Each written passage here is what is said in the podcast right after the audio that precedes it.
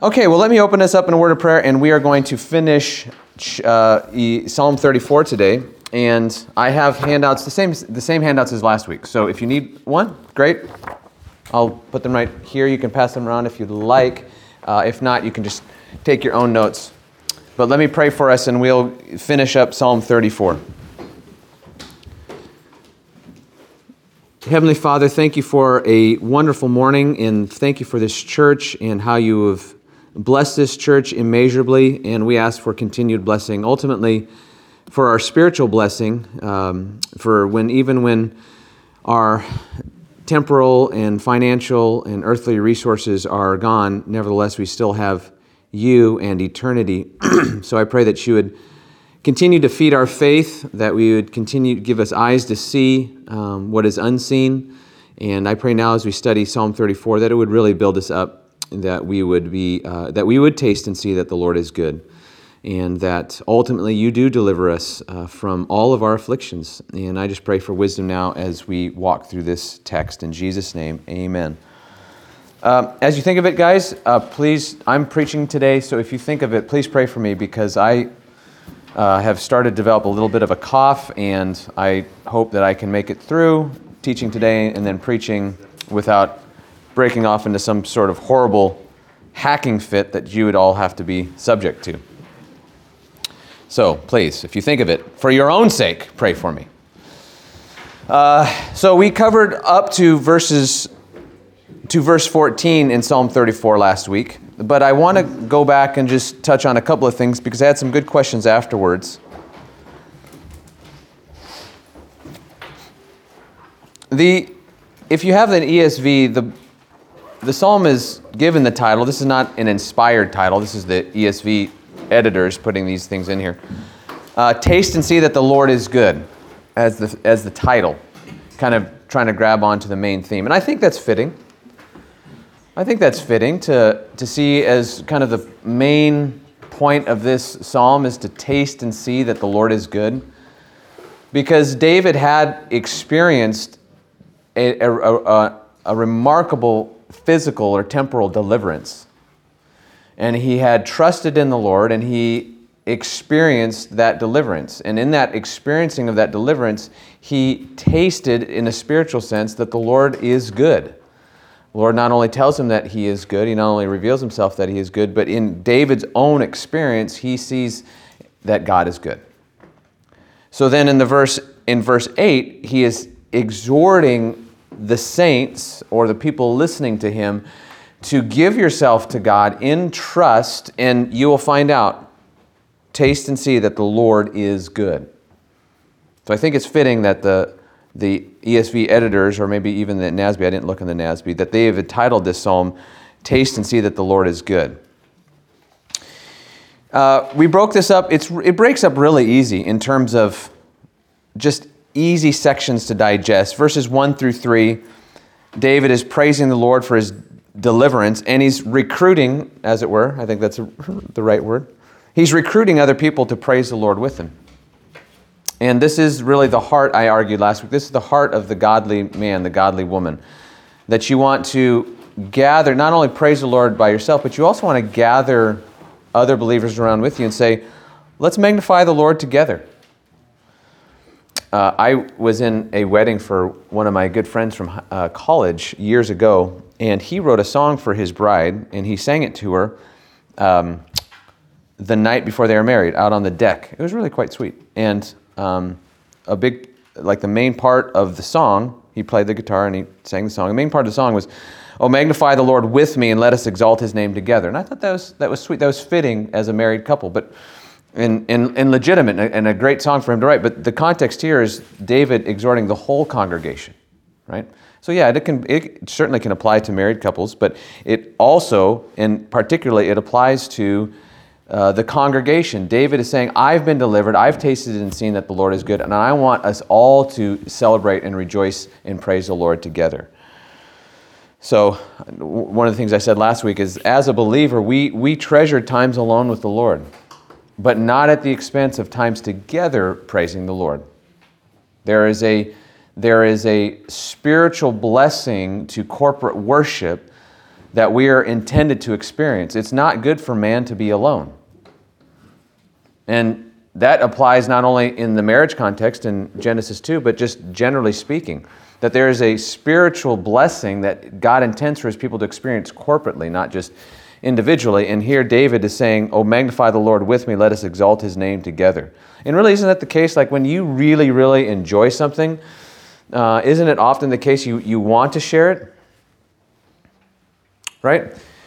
And that it's almost as though like you you're, you're you're like kind of completing your happiness like once you are able to share it you know? Like you found this really great song and you you don't just keep it to yourself. Well some people do. I've noticed this like you just keep songs to yourself because you're like you want to be the hip the hipster who knows all the, the new music and you don't want anybody and as soon as other people know about it you don't want to listen to it anymore because now it's popular. Yeah i know those kinds of people. I used to be them that kind of person.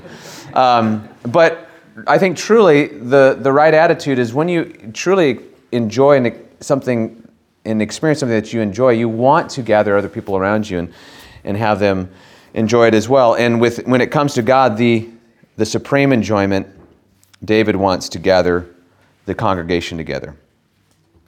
So it breaks, you see verses 1 through 3, that's David praising the Lord for his deliverance and then recruiting other saints. And then verses 4 through 10, he, rec- he recounts uh, how God answered his prayers I sought the Lord and he answered me. And that should be an encouragement to every other saint who reads this after David has written it. I sought the Lord and he answered me. He delivered me from all my fears.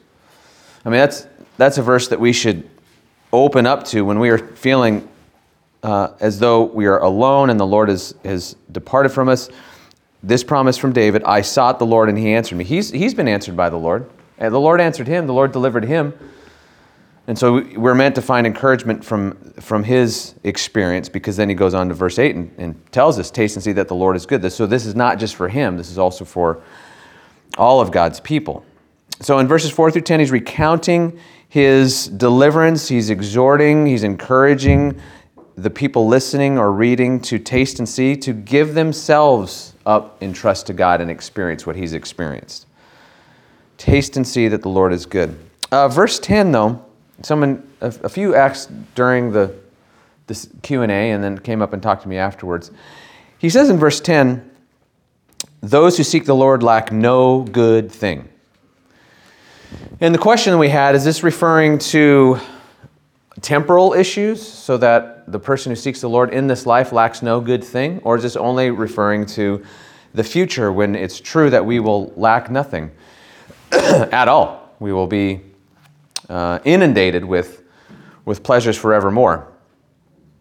Well, I think it's, it's important to recognize that in the context, David is, in fact, talking about a physical temporal deliverance, isn't he? I mean, that's, he's saying, Taste and see that the Lord is good now in this life. And he's basing it on his own experience of being delivered from the hands of an enemy, right? So I do think it's right to see and apply these things to our temporal uh, circumstances and to take this promise home. Seek those who seek the Lord will lack no good thing. But does this mean that you will have every possible thing that you want in life? I, don't think that's the case at all. Psalm 23 the Lord is my shepherd, I shall not want. And what he's getting after there, and especially by the, even the use of the words, it's that the person who's God, who God is their shepherd, they will not lack of anything that they what need, right? So it's not a promise to give you every possible good thing that you could ever have, but that you'll have everything that you need. And that you can say that. And you can say that now in this life, and you can say that into the future. But you do want to see some of these things as being fulfilled eschatologically, and we'll, we'll talk about that here when we get to verses 15. Um, and then he goes on in verses 11 through 14 to offer some very practical wisdom to his listeners and again, he ties us into the, our temporal earthly life. So again, we want to have a, a, a, biblical balance here. Are we to taste and see that the Lord is good in this life? Yes. Are we to, to seek the Lord for physical and temporal deliverances of our problems and our troubles in this life? Absolutely. It would be, be, be wrong to, to suggest otherwise and to suggest that we are to only expect spiritual deliverance in the future when we go to heaven or into the, uh, when we're resurrected from the dead. So, given the context of this verse, we must say that David has in mind physical, temporal, this life deliverances. Okay, so when he talks about the wisdom here, I think when he says, the man who, who what man desires is there who desires life and loves many days that he may see good. I think he's talking about earthly life here. You want a long uh, life and many good days? Keep your tongue from evil and your lips from speaking deceit. Turn away from evil and do good. Seek peace and pursue it.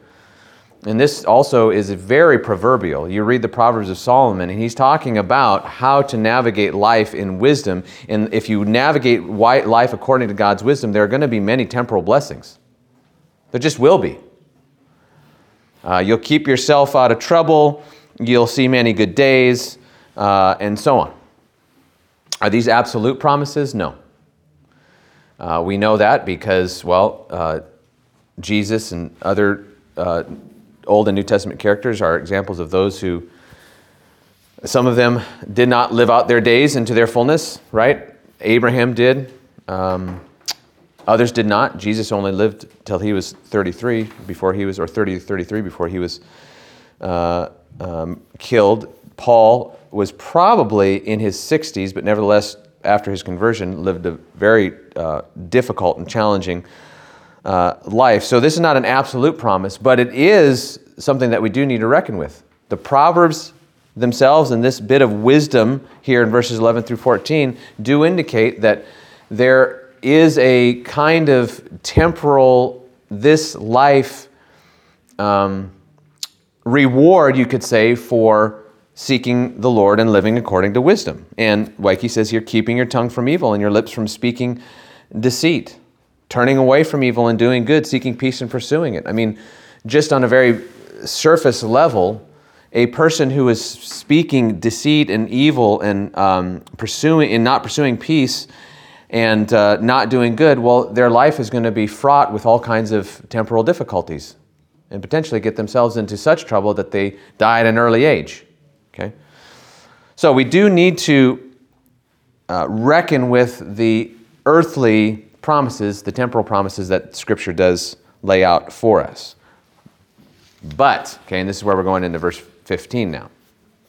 However, again, none of these are absolute promises, right? Um,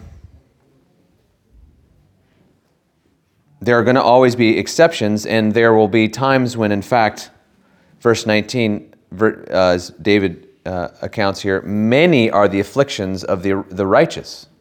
Okay, so we have, to, we have to deal with that as well. So, verse 15, now let's start in the section that we weren't able to cover last week. Verse 15. The eyes of the Lord are toward the righteous, and his ears toward their cry. So, what he is trying to do here is he's trying to encourage his listeners that the Lord answers his people. Okay? I'm just going to encourage you today from David that the Lord answers his people. Who are his, pe- who are his people? They are the righteous. Now, what is this righteous? Who are the righteous in the uh, Old Testament? Well, the righteous are those whose conduct is righteous. Okay, there's a practical righteousness. But where does righteousness begin?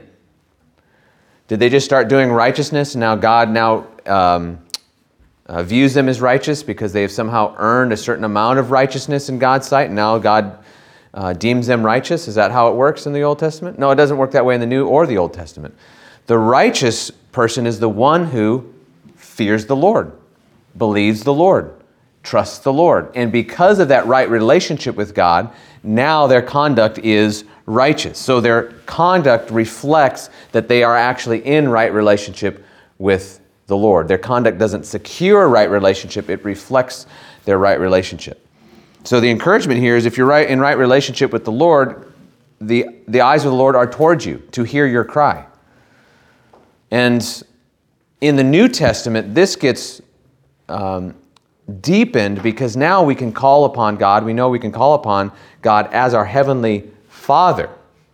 So, just like a kind and gracious and loving father cares for the needs and even the desires of his children, so we can call upon the Lord. He hears our cry. It is toward his, the eyes of the Lord are towards our cry. This means this, this, this uh, language of being toward the righteous, his eyes being towards the righteous, is having eyes of favor towards the righteous.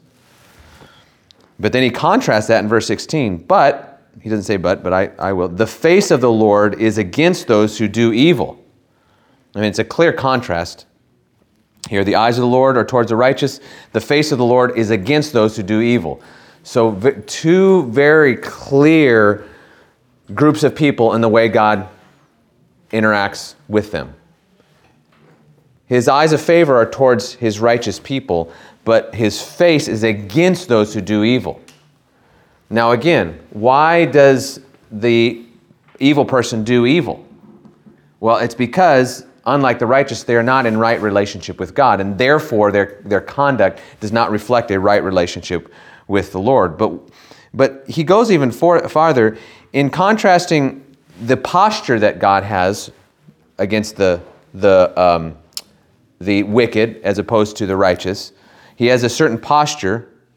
Here, he's also going to do something. He hears the, the cry of the righteous, he hears the cry of his people, but he's going to do something different to the, the wicked to cut off the memory of them from the earth. And that is a strong statement. But it is entirely biblical. In fact, the New Testament fills this out that the anticipation of the old and the new is that there is coming a time when only the righteous will dwell on the earth. Only. You, that's not the way it presently is, is it? Christians, in terms of um, genuine Christianity, uh, are in the minority the world over. Someone might argue, yeah, but Christians are like a billion strong. Well, that includes just about every possible uh, expression of Christianity that you could come up with. Um, so we're talking about the, uh, the true church where you have people who are truly trusting in the Lord Jesus and believing the gospel. Christians are in the minority. So it doesn't appear as though, and, and, and you, you just open up the newspaper, oh, the newspaper. Have you guys ever heard of those? You ever open up your, your Google News and you, you see very quickly that the righteous are not the ones who are, who are dwelling on the earth. The, the world is run by the unrighteous. But the anticipation is that the unrighteous, or those who do evil, they, the, they will be cut off, not only cut off, but the very memory of them will be cut off from the earth. And this is um, anticipated in the, the New Testament, or I should say fulfilled in the New Testament, in New Testament, anticipated in the Old, fulfilled in the New. Listen to how 2 Peter 3, 11 through 13 talks. He's referring to uh, the, the future of this earth and this universe, this temporal physical universe. He says, since all these things, this is 2 Peter 3, 11, since all these things are thus to be dissolved, what sort of people ought you to be in, in, lives of holiness and godliness, waiting for the hastening and the coming day of God, because of which the heavens will be set on fire and dissolved, and the heavenly bodies will melt as they burn? So we're anticipating a time when God is going to dissolve, as it were, all that we presently see. This present world and universe will be undone and be remade into something else. Verse 13. But according to his promise, we are waiting for a new heavens and a new earth in which righteousness dwells. That is the hope. The hope is to someday live on a earth where only righteousness dwells. Not even the memory of the wicked will be among us. God's people will be sinless. We will no longer sin against one another. We will no longer sin against God. We'll be in total sinless perfection. And there will be no memory of the wicked on this earth. It will be only the place where righteousness dwells. And David is anticipating that very thing in verse 16 and telling us that's what we are to expect. Um, let me go through verse 18 and see if you have any questions. Then he goes back and talks about the righteous in verse 17 reiterating similar things that he said in verse 15 when the righteous cry for help the lord hears and delivers them out of all their troubles. That's a profound promise. We'll talk about that in a moment. And then verse 18 the lord is near to the brokenhearted and saves those who are crushed in spirit. Now the question is what does he mean by all their troubles How could he say such a thing? He delivers the righteous out of all their troubles. Does he, again, does he have reference to physical, temporal, this life deliverances? Does he include those? Yes, because that's the basis for even writing this psalm. He was delivered from the king of Gath, right? So he does mean that. But to say all their troubles, that cries for a future, and here's the big word eschatological fulfillment. Eschatological, eschatology, ology, study of, uh, eschatos, last things, study of the last things. So, an eschatological fulfillment, that means something that is fulfilled in the future, in the end times, when God wraps everything up. An eschatological fulfillment is a fulfillment at the end of time when God completes our salvation. Are we saved right now? Yes, but not completely, you could say, right? You're saved, and there's going to be some day when you are completely saved. Any, are any of you would, would any of you like to live for all of eternity in the state that you're in now? Yeah, no, grimaces on the face. That's good. Those are good grimaces because neither would I. That's so God must do something more, right? He must complete our salvation. He must raise us up from the dead. He must perfect us so that we no longer sin. He must uh, give us resurrection bodies. He must usher in a new heavens and a new earth. So there's a completion. And so that's what I mean by eschatological. These are fulfillments that happen at the end. The Lord delivers them out of all their troubles. Um, this can only happen ultimately in the future, right? And let me just take you to uh, a wonderful text in the New Testament, Revelation chapter 21. Since we're talking about new heavens and new earth here, this is the place. This, this is actually going to sum up what David has been talking about in the last few verses, and he's even going to, this text we even distinguishes between the, the righteous and the wicked here. But this is the anticipation and this is when that verse will be ultimately and completely fulfilled, when God delivers us out of all of our afflictions. Chapter 21 of Revelation. Then I saw a new heaven and a new earth. For the first heaven and the first earth had passed away, and the sea was no more. So remember that ties into what 2 Peter was saying. And I saw the holy city, New Jerusalem, coming down out of heaven from God, prepared as a bride adorned for her husband. Then I heard a loud voice from the throne saying, Behold, the dwelling place of God is with man. He will dwell with them, and they shall be his people, and God himself will be them be with them as their God. That was a promise made in Leviticus 26 12. It's something that God has been working towards, you could uh, say, uh, for the last several centuries. To dwell with his people, for them to be his people, and for him to be their God. He will wipe away every tear from their eyes, and death shall be no more, neither shall there be mourning, nor crying, nor pain any more, for the former things have passed away. That's the fulfillment of the ultimate fulfillment of David's statement. He will deliver us out of all of our afflictions. Okay? There is a sense in which you can experience some amazing deliverance here in this life and say, Boy, the Lord delivers, delivers me out of all my afflictions. And, and mean it sincerely.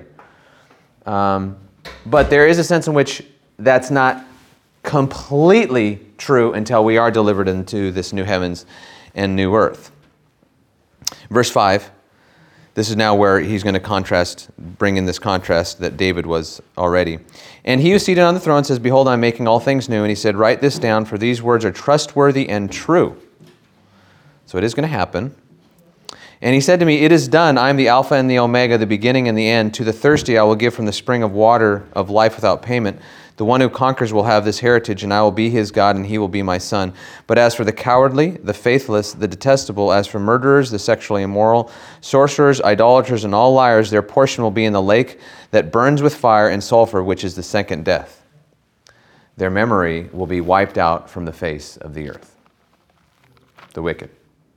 Those who demonstrate their, uh, that they don't have a right relationship with God by the way they conduct themselves, by the life that they live. And the God will, the Lord will, as David says, wipe out their memory from the earth so that only the righteous will dwell here. Uh, verse 18 The Lord is near to the brokenhearted and saves the crushed in spirit. This is a pervasive theme throughout the Old Testament. we have to remember that this is not a blanket promise for all brokenhearted people in the world. These re, David is referring to those who are brokenhearted, those who are crushed in spirit, those who are in covenant relationship with God. So that if you are if you are in the Lord, if you're in Christ and you are crushed and you are brokenhearted, you can know that God dwells near the brokenhearted. And that's a very comforting thing.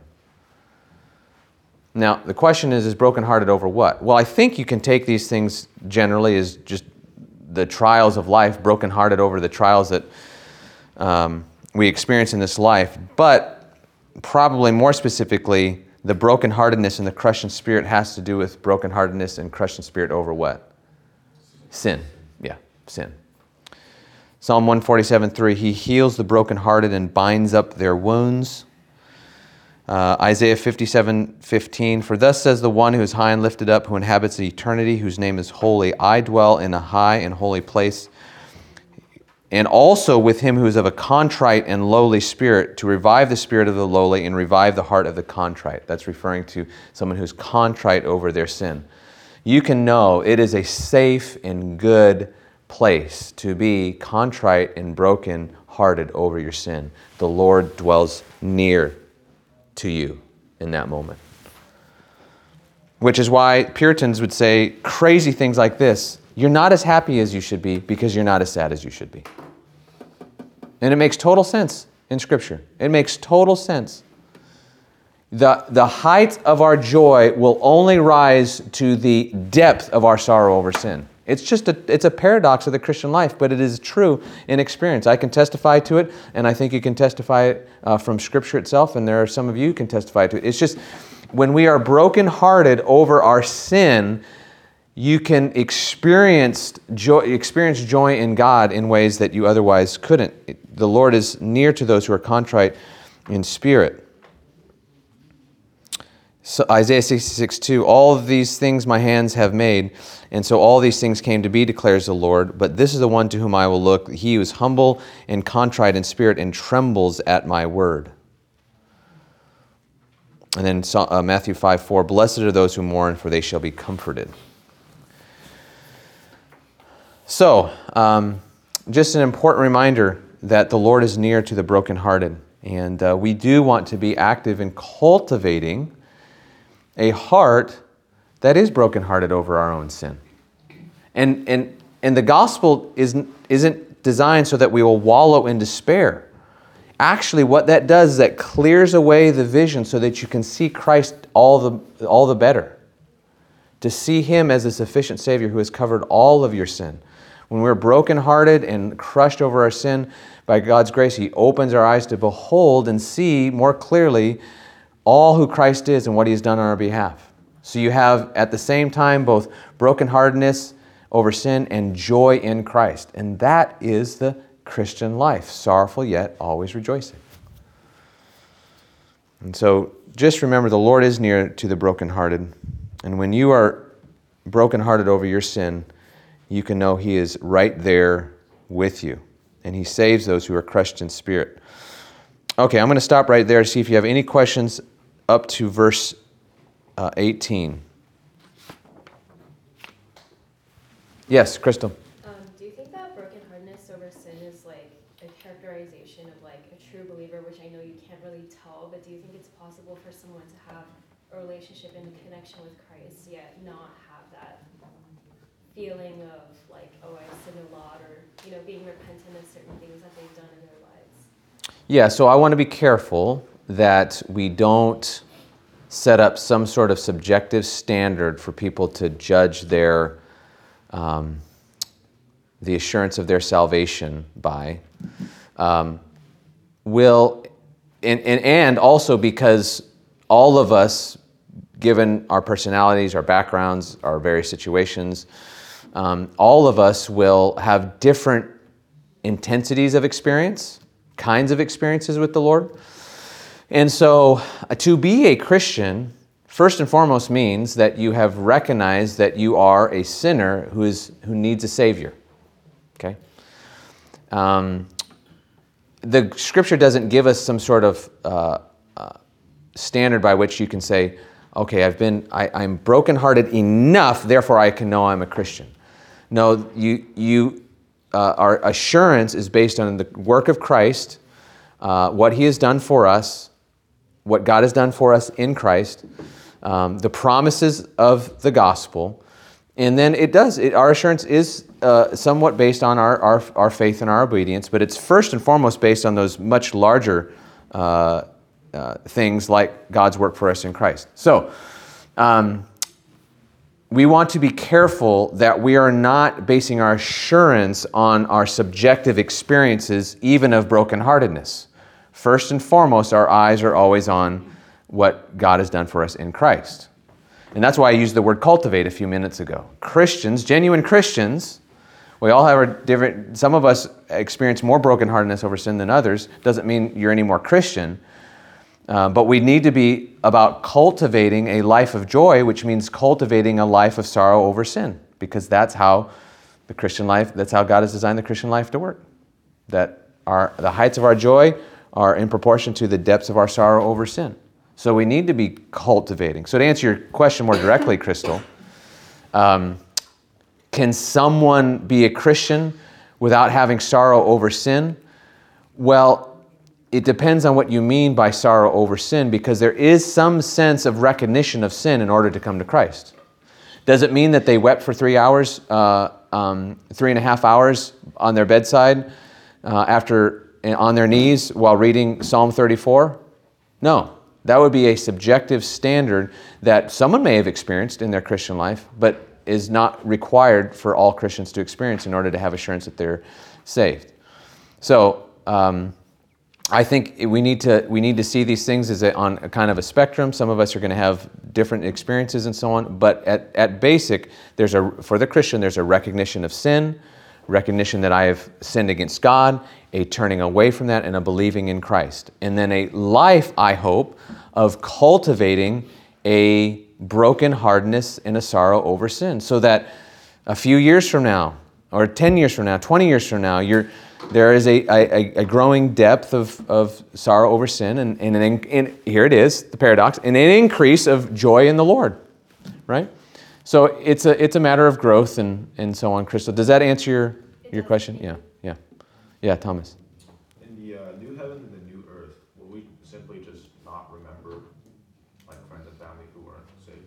Yeah, so I was just discussing this with uh, another believer a few days ago, and I uh, said how I, it, you, there must be memory in heaven. There must be, even memory of our own sin. Otherwise, redemption doesn't make much sense. Like all of a sudden we're there and I don't remember what I was redeemed from, right? And Christ is, still has the scars and the wounds, and He's there. He's the Lamb who was slain before the foundation of the world, but I don't remember what, what that even means. So my, my statement is that, or my point was that we will be perfect, sinless in our minds, in our hearts. Can you imagine? Uh, no sinful emotion, no sinful thought, no lust, no anger, no bitterness, no heart of murder, whatever. And be able to sinlessly recount our past sin in a way that is, brings, only brings glory to God and joy to ourselves. How that happens, I don't know how that works because I'm a sinner, right? And I'm still fallen in this fallen condition. And I, so I don't know what it's like to be sinless and to have some sort of memory of my past life and to recognize what Jesus has done. I, mm, um, there is, but I, I can, I can that experience that at some level. There is a way in which I can look past, back on past sin and it doesn't cause me to stumble. It doesn't cause me to, def, it doesn't defile my conscience. Um, and be thankful to the Lord that He has saved me from that. So there is a sense in which I can experience in this life. I just trust that in the future it's going to be uh, a thousandfold. Um, so, because there has to be memory for that, which involves other people, uh, yes, I do believe that there we will have memories of of people that we've known, even unbelievers, and when we stand in perfection before God, we will have a perfect sense of His justice, love, all of those things all at once, so that we will never once question His justice in judging unbelievers who we knew, even unbelievers who we loved. Now, that is very hard for us to process right now because, again, we're in our fallen condition. But I do believe we'll have memory of it. When, when, when David says memory of them from the earth, uh, he's not so much, I think, referring to people's individual memories, but their, their influence and their. Um, will be, will be in a place where only righteousness dwells. They won't have any kind of influence or say, or evil be, will be gone in that sense. I don't think he's, ref- he's commenting on specific individual memories. So, does that answer your question? Yeah. Or begin to? Yeah. Like influence versus um, individual thought. Yeah, yeah. And I just trust that in when we are perfect and we're thinking perfectly and feeling perfectly, we will see perfectly God's justice. Because you think right now, like, how could it? I, you know, my unbelieving relative who died, I, you know, if if they didn't repent at the moment before they died, like I know what Scripture says about their eternity, and that is horrendous. So it's hard to reconcile. Like, how can I be happy for all eternity knowing that? And I, what I, my answer is, is when we are sinless and we are thinking perfectly before uh, God, we will be able to see both perfectly His justice and His grace, and we will not question for one moment His justice in judging someone who rejected Him all their life. So if you have trouble with that now, reconciling all of that now, I can understand that because we're fallen, but I do believe in the future, in when we're perfect, we'll be able to process that uh, perfectly. Yeah, uh, Abhilash. Uh, I was just referring uh, the I, think the prayer of Jesus, or I think the conversation he had with the disciples. hmm That there's a section that says, "Whenever a woman is in labor, she has pain because of her hour has come. But when she gives birth to the child, she has no longer remembers the anguish because of the joy that the child has been born into Mhm. the world." So maybe is that maybe a context in which the joy overshadows the? I do. Th- oh, I certainly do. I mean, you look at like 2 Corinthians chapter 4, 16 through 18, where Paul talks about um, the suffering now is building up for us an eternal weight of glory, uh, which we can't even comprehend. And it basically, the idea is that the, the glory in the future swallows up any kind of suffering we experienced in this life, so that you'll get to heaven and uh, like, no matter how much you suffered for the gospel, you'll get to heaven and be like, I never made a sacrifice. That's how glorious and the repayment will be. It will so swallow up any sacrifice we made in this life that uh, you forget the pain of childbirth, so to speak.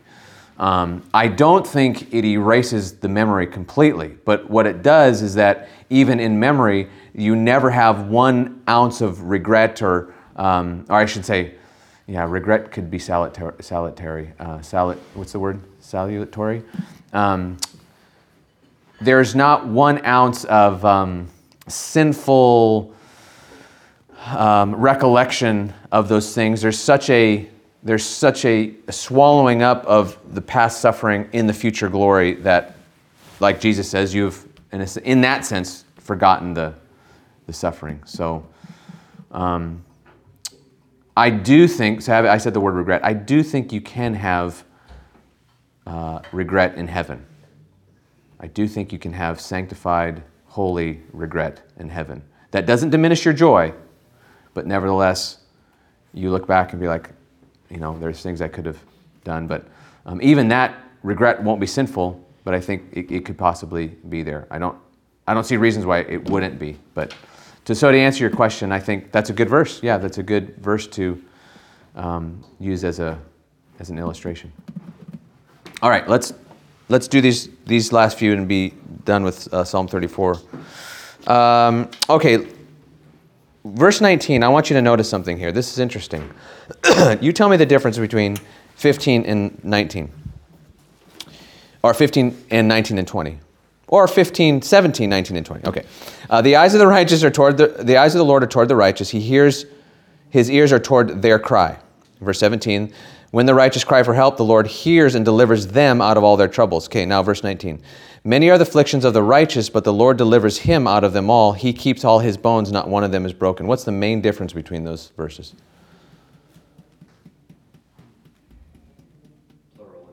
Plural and singular. What's going on with what's up with that? Why plural and now singular? Okay, let me ask you this.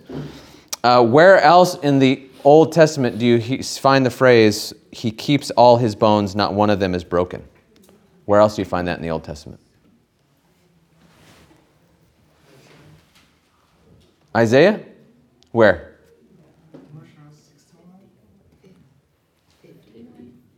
Well, 53 is, yeah, that's the, the suffering servant. Isaiah 53. But I don't think it says anything specific about n- bones not being broken. Maybe it does, and I'm just not remembering right. Uh, Exodus chapter 12, verse 46. The Passover lamb. This is the statute of the Passover no foreigner shall eat it, but every slave that is brought, bought for money shall eat of it. After you have circumcised him, no foreigner or hired worker may eat of it.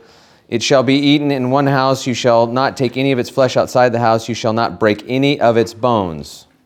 It's the only other place you find that phrase. Verse 20, he keeps all his bones, not one of them is broken. Hmm. So the astute Jewish reader would have been, huh, that's interesting. We have a, a shift from plural to singular, and we have this allusion, you could say, to this Passover lamb where the bones are not broken. Hmm. Interesting. Well, you don't have to be left in the realm of mere interest for long because then you come to uh, John chapter 19, right? And uh, the uh, Jesus' body is on the cross. He's already dead. The other two uh, were not. And so, since the, it was the day of preparation so that the bodies would not remain on the cross, for the Sabbath was a high day, the Jews asked Pilate that their legs might be broken so that they might be taken away. Why? What's going on here? Well, if you're on the cross, you can keep yourself, this is gruesome, you can keep yourself alive if you can push yourself up to get breath and expand your lungs, okay? So they got their feet are probably on a little platform. They can push themselves up and pull themselves up and get breaths. And so it prolongs their death or prolongs their life. Um, and so, in order to get them to die quicker, you go break their legs so they can't push themselves up anymore. And they die in a matter of moments because they basically um, uh, asphyxiate. They can't, they can't breathe. So, okay, you, you following me here? So, um, the, uh, that, so the, the Jews asked Pilate to break the legs of all, of all the, the three people on the cross, the crosses, Jesus included. Uh, verse 32 So the soldiers came and broke the legs of the first and the uh, other who had been crucified with him.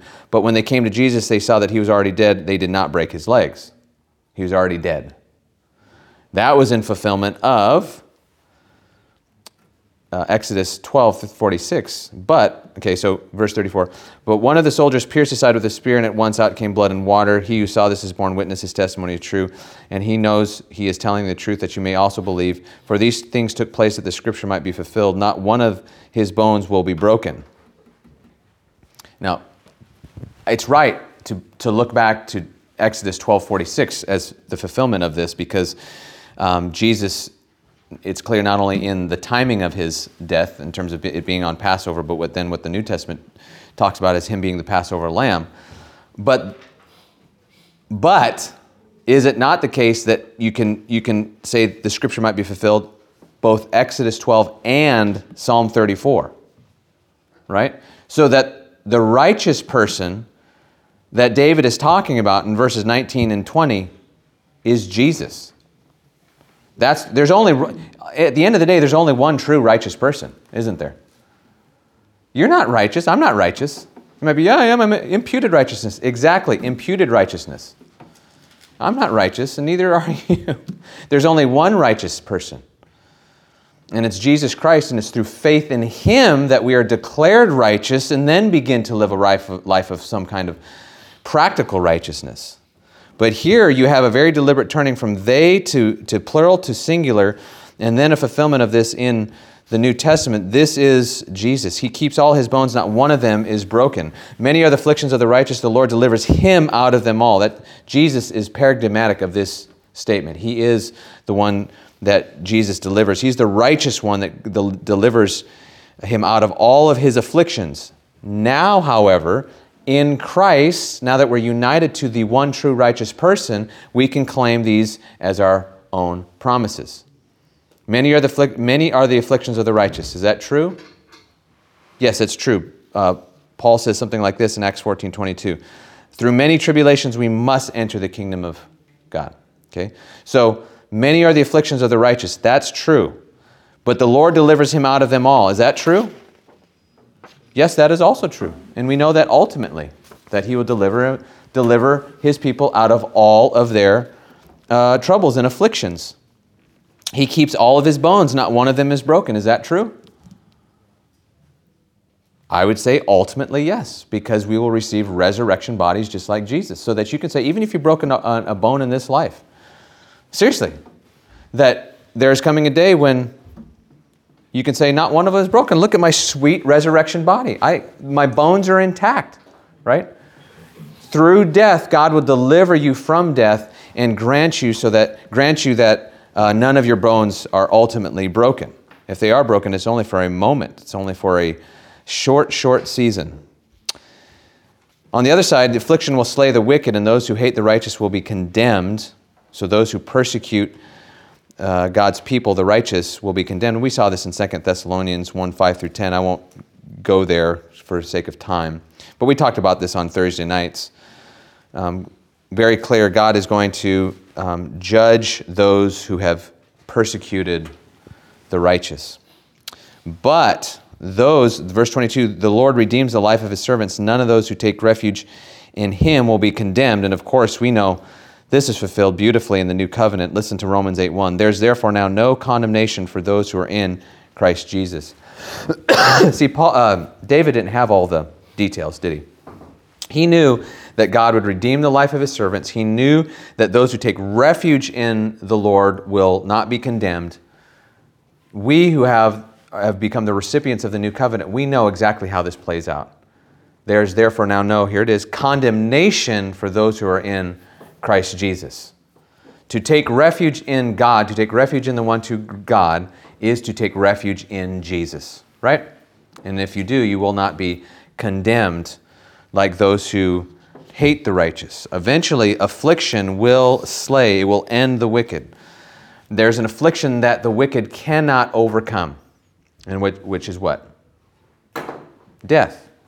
For, for the believer, for the righteous person, the, the last affliction, which is death, actually is the gateway into eternal life. Whereas for the, the unrighteous, the last affliction, death, is actually the gateway into eternal affliction, actually, is the way you could think of it. And so affliction will slay the wicked for all eternity, right?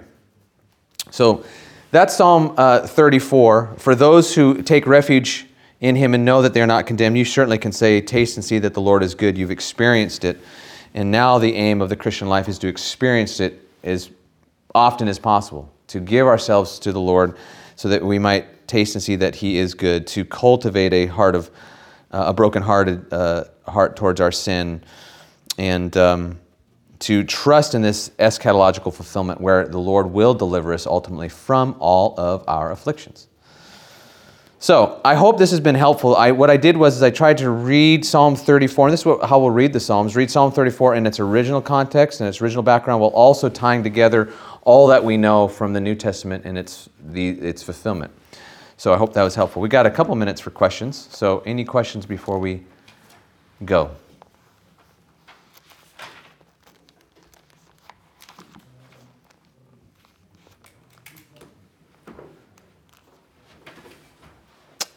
I see. I see. Um, I can't remember what psalm we're doing next. I believe it's Psalm 45. But if I, if I what I should probably do is um, give you guys heads up. It might be Psalm 42. I take that back. It's probably Psalm 42. But I should try to give you a heads up when we for the next psalm that we're going to, so you can kind of read it and meditate on it. That might be helpful. So yeah, my wife is saying yes. So I will. Uh, so I'll try to do that. I believe it's Psalm 42. So, and that'll be an interesting one because most psalms have resolutions. Psalm 42 does not. So we have to talk about what that what's that about. Okay. All right. Well, if there are no questions, again, you can always ask me questions afterwards. Feel free. I'm I'm, I'm always open to that. Uh, I will pray for you, and you're free to go or fellowship. And I'll see you at the service. Let's pray. Heavenly Father, thank you for this uh, wonderful study in Psalm 34, how rich it is, uh, and how rich it is to read it as Christians. Wow, what uh, all the truths that are fulfilled. We see with clarity now how they are fulfilled. And we can read the Old Testament with uh, a kind of wisdom that not even Old Testament readers who are, who are the original recipients of these uh, words could read them with. We have the wisdom of Christ and uh, the mind of Christ. So we thank you for Christ and the New Testament that fills all these things out. Help us to always interpret the word uh, rightly so that we might be built up spiritually. And I pray for all of these people in here that you've brought today that you would bless them as they listen to your word, that you'd build them up and give them joy in their walk with you. In Jesus' name, amen. All right, guys, uh, have a good rest of your Sunday. Feel free to hang out in here for as long as you like.